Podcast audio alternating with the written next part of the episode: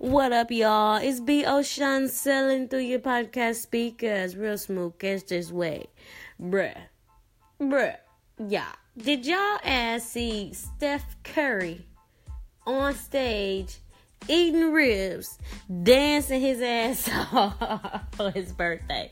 I want to let y'all know that y'all can take the nigga out of the hood, but you can never take the hood out of a nigga. I'm talking about this nigga is throwing down on the stage eating them ribs. Y'all can't tell him shit. He living his best life. Okay? He is in his prime. He got his girl, his baby, and he on the best team. And he a light skinned nigga. Y'all can't tell him nothing. He for the win right now. Go ahead, Steph. Go ahead, player. Ball out.